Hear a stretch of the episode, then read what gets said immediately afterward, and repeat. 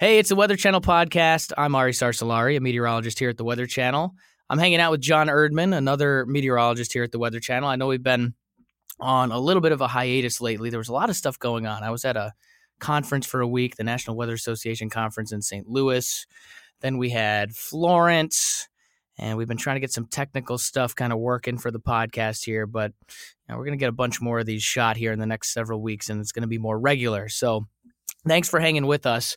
Uh, John is up in Wisconsin. I think I think you were down here in Atlanta for a little bit during Florence, weren't you? I know I at least saw you. We didn't get to talk too much because everybody was so busy.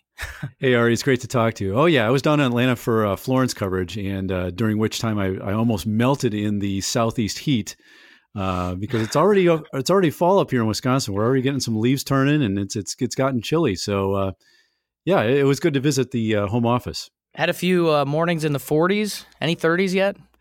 Uh, we had some 30s uh, a couple days ago uh, in Ooh. the outlying suburbs. So yeah, it, it set it in pretty quick.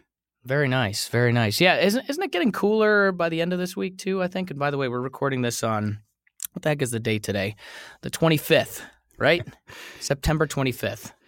Yeah, they're talking about highs in the uh, 50s over parts of the northern tier states um, late in the week. So, boy, that's a that's a shock to the system for for those who are sweltering through a pretty hot summer. Yeah, now we start to play the game of how long before we turn on the heat. how long can you make it? How long can you last? And it's the opposite in Atlanta. You got to see how long can you wait till you turn on the AC after the winter.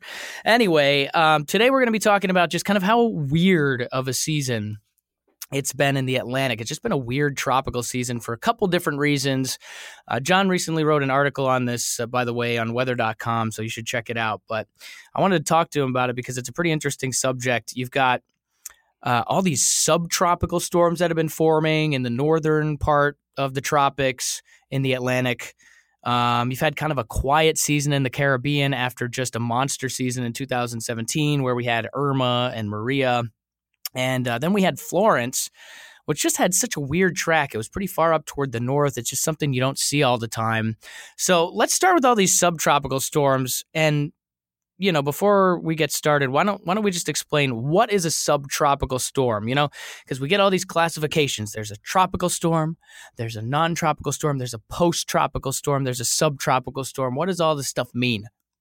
Yeah, we're big in nomenclature, aren't we? Uh, yes. So Yeah. So um, basically, uh, a tropical storm is is warm pretty much from the surface all the way through its core. So you think of a generally warm atmosphere with uh, deriving its energy from the ocean, from the warm ocean. That's a that's a tropical storm and a hurricane. It's basically a big heat engine. Is is what's how it's typically described. Uh, then you have the type of low pressure system that you see, say, in uh, parts of the Midwest or the plains or the Northeast that that derives its energy from the jet stream and from cha- and from contrast in temperature. In other words, frontal systems. That's called an extratropical storm. Well, it turns out that you can have a system that has a little bit of both of those. It's called a subtropical storm. So it's a system that's kind of cool aloft, maybe has a little some some winds aloft, some stronger winds that you typically see from a hurricane, but it can start to derive some energy from just warm enough sea surface temperatures that you get this you get this storm that's kind of a hybrid or a mix of those two systems called a subtropical storm.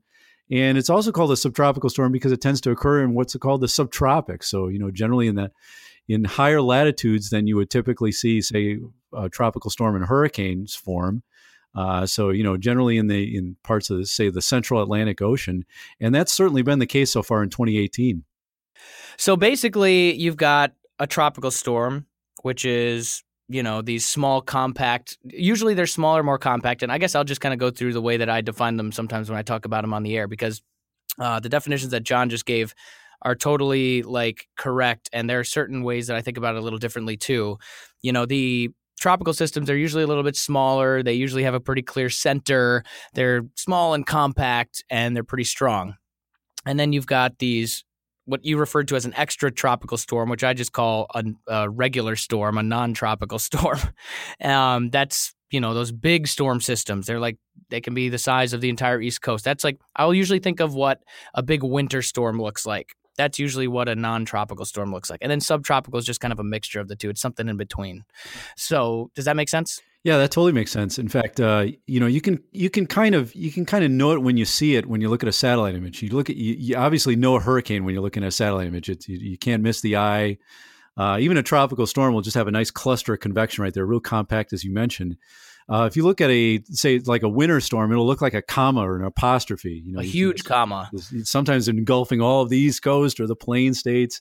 You you know it when you see it. So a subtropical system kind of doesn't look like either.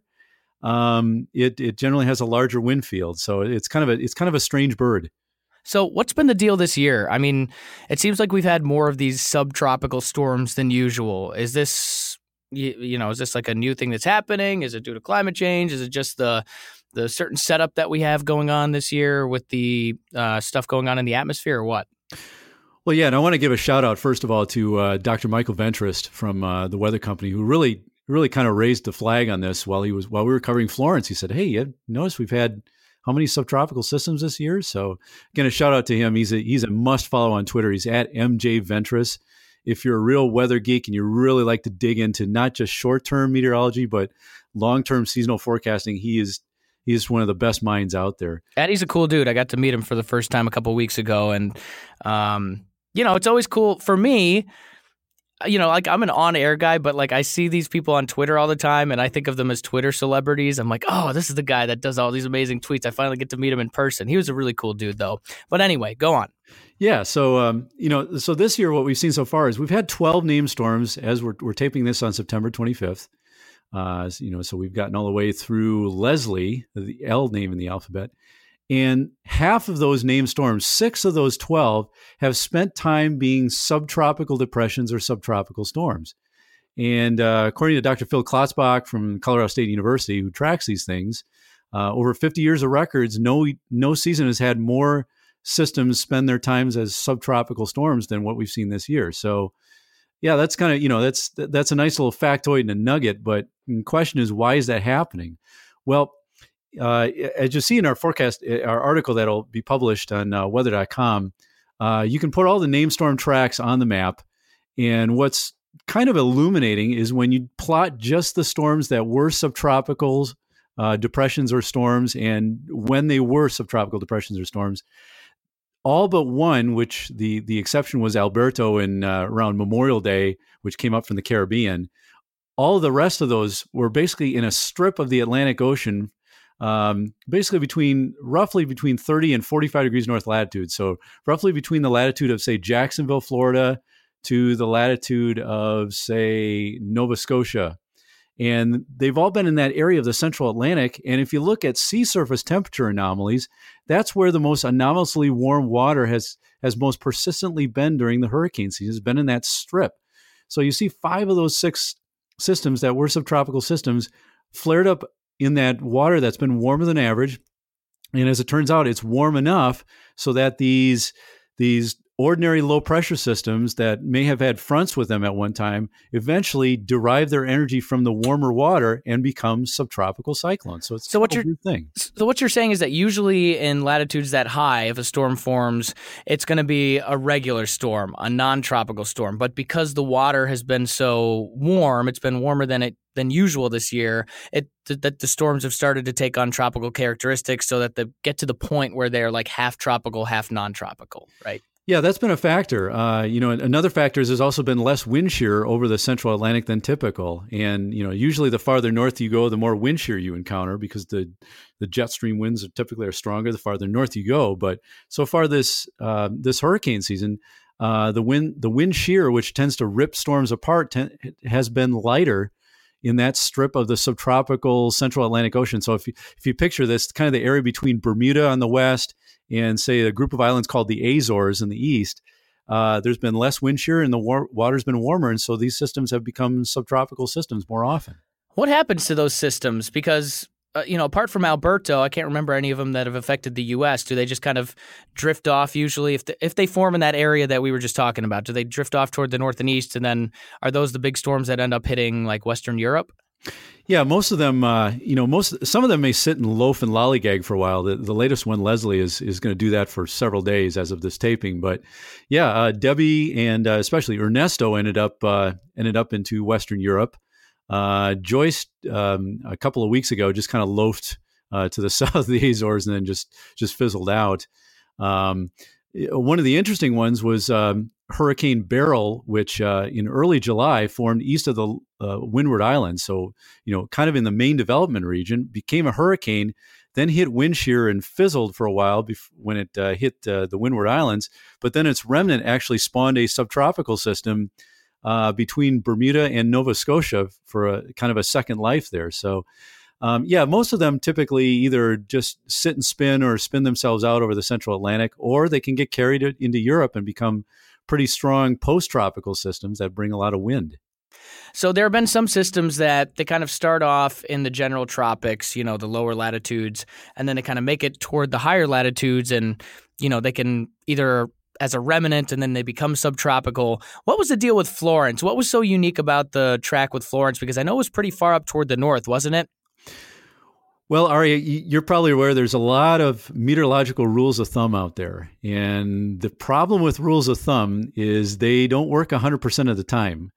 And one of the rules of thumb that I can remember from from many many years ago is if is is if you get a name storm uh, too early when it comes off of Africa, say around the Cabo Verde Islands, which is a group of islands just west of Africa, if it becomes a name storm too early, most of the time they tend to curl out to sea, curl northward out to sea, and, and are a U.S. threat. Well, Florence uh, basically took that rule of thumb and basically smashed it on the ground. Um, you know, it became a it became a, a, uh, depression right near the Cabo Verde Islands, uh, and then just kept going toward the west northwest. And the peculiar thing with Florence is it first developed into a Category Four hurricane uh, this was over a thousand miles away from Bermuda, so it was just way out in the middle of the Central Atlantic Ocean. Uh, but then it weakened for a period of time, and when when hurricanes weaken, uh, they tend to move more westerly than they do north or northwesterly. And it was that it was kind of that weakening phase that allowed it to bend westward, say about uh, five to ten days before it made U.S. landfall. And then there was a big dome of high pressure aloft off the northeast seaboard that eventually um, you know forced Florence into the Carolinas instead of letting it curl out to sea. So that was um, that was one of the uh, most bizarre tracks that we've seen. Just to be able to make it all the way to the U.S. starting that far north. Yeah, and it was also interesting. I thought how uh, how when it broke apart, it kind of you know when it initially lost strength, it got pretty strong, and remember then it kind of encountered that area of shear you were talking about, and it got really shredded up. I mean, it looked terrible on satellite presentation, which is why I remember thinking that it was very impressive that the Hurricane Center's forecasts were so good that it was going to, hey, this is going to re-strengthen, this is going to become really strong again. It actually did it get up to Cat five at one point, or was it only Cat four? Well, that's a good question. I, you know, it had a couple times as Cat four. I don't remember off the top of my head, but yeah, you know, this was a you know, this was a, a, shining example of an excellent track forecast by the Hurricane Center, which they've done for several years now. Um, but you know, it's a peculiar thing about this because at the time we were, you know, I don't want to say we were rooting for something, but I was kind of rooting for a solution that uh, Florence would remain intense longer while it was well southeast of Bermuda, because it, it you know, uh, if it would remain in, intense, it would have a better chance of getting of curling out to sea, but the the odd part about it is because it had that weakening phase, it didn't gain any latitude. It moved westward, and then by the time that big blocking high pressure ridge set up off the off the northeast seaboard, um, it was it was doomed to move into the Carolinas instead of curl out. So yeah, just r- really bizarre how you, you, often you often have to root for these things to curl away uh, instead of you know to remain intense way out in the middle of the ocean uh, instead of instead of weaken. Yeah, I mean, and here's the thing: we haven't had like a lack of number of storms in the Atlantic. We've we've had you know a, a pretty good amount of them so far this year. But the crazy thing is that it's been kind of quiet in the Caribbean Sea, and that's just something that I think a lot of meteorologists have noticed. Um, I guess it's kind of a good thing because you do generally uh, tend to see situations that can get bad when you get storms that form in the Caribbean, um, especially kind of this time of year, September. Like, what has been going on uh, with with the the Caribbean Sea this year? It seems like it's been really quiet. Well, it certainly has. You know, we had we had subtropical storm Alberto in in late May come out of the Western Caribbean Sea, but really since then, uh, the only storms that we've had there is we had we had Beryl basically fizzle uh, by the time it got to the Windward Islands. And then we had uh, what had been Hurricane Isaac also fizzle uh, in the eastern Caribbean Sea. Now, uh, it's it's been well documented, and there's been some peer reviewed research uh, this decade about it that the eastern Caribbean Sea is actually considered by most meteorologists a hurricane graveyard because generally what the winds do is that the the trade winds will will will buck into the windward islands and then they'll accelerate after they get past them. So what the winds are actually doing is diverging and it's spreading apart. And when winds spread apart near the surface, uh, there has to be compensated sinking air where those winds are spreading apart. So sinking air then dries the air out, it suppresses convection. So in general, we don't we don't often see a lot. We don't see a lot of uh, tropical storms and hurricanes actually strengthen in the eastern Caribbean Sea. But this year, what we are what we are seeing is increased wind shear. In other words, the change in wind direction and speed with height uh, from stronger westerly winds aloft, more persistent over the Caribbean Sea, and we're also seeing drier air uh, in place over parts of the Caribbean Sea and even uh, in areas just to the east of the Windward Islands. So those are the twin nemesis of, of developing and mature tropical cyclones. If any one of those two ingredients are there, it tends to uh, it tends to uh, squash them. So as a result, um, so far the Caribbean Sea has been has has been much quieter than last year when we had uh, you know devastating Hurricane Irma, then Hurricane Maria. Uh, yeah, that's always a good thing. I mean, the idea that things are quieter there this year. Where like where what do you see going on for the rest of the season? So right now we're starting to get on the downswing. Usually the peak of hurricane season is like, you know, early mid September. You start to get closer to October. Yes, you can still have a decent amount of activity, but you know, the trend really starts to go down as far as Atlantic activity. But let's take a time frame like, you know, the next couple of weeks where we can reasonably look out and just kind of make a few predictions. Like what do you think uh, the rest of the season has in store for us? Well, in an average hurricane season, um, from this point forward, so from say the last week of September on, you typically get three named storms, two of which become hurricanes, and one of which becomes a Category Three or stronger hurricane. Uh, again, that's in an average year. You know, that's that, that averages out active years and inactive years. Um, again, uh, something that Dr. Michael Ventrice pointed out while he was while he was down with us uh, during Florence is there's been a large scale kind of long time frame signal this hurricane season that uh, favors broad upward motion and upward motion uh, is favorable creating clouds thunderstorms which then can grow into tropical cyclones. It's been favorable for that in the pacific ocean but not the caribbean sea and western atlantic ocean. So what what you what the signal does then is you have suppress have sinking motion generally over, say, the Caribbean Sea and uh, again the uh, parts of the Western Atlantic Ocean just to the east of the Windward Islands. So that signal is still that large, large scale, long time frame signal is still in play. It's almost like the atmosphere thinks there's an El Nino, even though it one hasn't officially developed yet by looking at sea surface temperatures. So, so there's you know the hurricane season is is trying to is trying to fight that uh, large signal for the rest of the season. But what we typically see in October is we see the formation areas for tropical storms and hurricanes migrate back west towards, say, the Western Caribbean Sea, uh, Gulf of Mexico, and just off the east coast of the uh, U.S. So the problem is, is is it can only take, as we've seen, it only takes one, right? We say that all the time.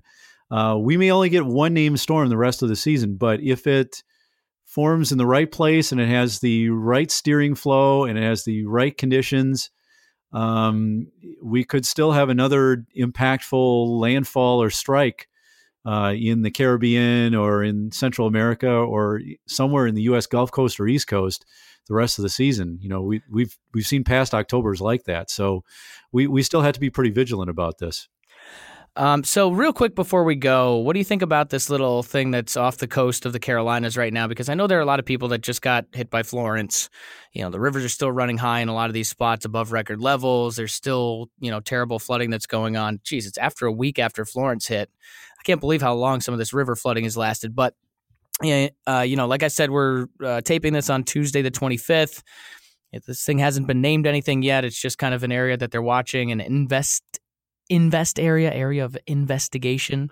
So, um, you know what what do you think is going to happen with this and the thing i've been trying to tell people is that it's it's not something to get too worried about right now because there's a big difference between uh, a big hurricane that just barrels into land and then stalls out and dumps 20 inches of rain a big difference between that and you know maybe worst case scenario a possible tropical storm that just kind of brushes the coast and goes back out to sea and doesn't drop that much rain. I, I, I don't think it would get up to tropical storm strength though, right? Yeah, that's a good thing. Uh, you know, this this low pressure system is nothing like Florence. Uh, it's it's obviously it's not it's it's not a category one, two, three hurricane. It's not going to linger nearly as long. It'll be pretty much uh, pretty much out into the Atlantic by by later Wednesday. Uh, so it's it's producing it'll produce some bands of showers with locally heavy rainfall at times, but uh, you know the good thing is it's going to be out of there in about 24 hours time. So it's just you know it's it's more of a nuisance than anything. Obviously, the last thing anybody wants to see in eastern North Carolina or northeast South Carolina is more rain. Uh, and fortunately, this this little bugger is going to get out of there pretty quickly by Wednesday. So Sounds good. Well, it's been good catching up with you, John. Uh, we'll do this again soon. I got a good setup in here now. It's like nice and easy to shoot the podcasts now. So, you know, in the past, I've had to like, okay, I got to wait till there's nothing going on in the weather and then I can go in there and set it up and figure it all out. Now we're in good shape. Um, stay warm up there in Wisconsin, man. I mean, you got to start wearing turtlenecks and stuff now, right? It's that time of year. Yeah, it's too soon. You know, I'm just still getting over April. I don't know if you remember April up here, but it was it was nasty up here. We had a couple snow events, so I, am not quite ready for that yet. But uh, the cool, crisp nights, I'm I'm I'm good for right now. You guys still got some snow on the ground from last year? uh, allegedly, it all melted. So uh... excellent, excellent. All right, we'll catch up with you soon, John. Have a good one, brother. You too.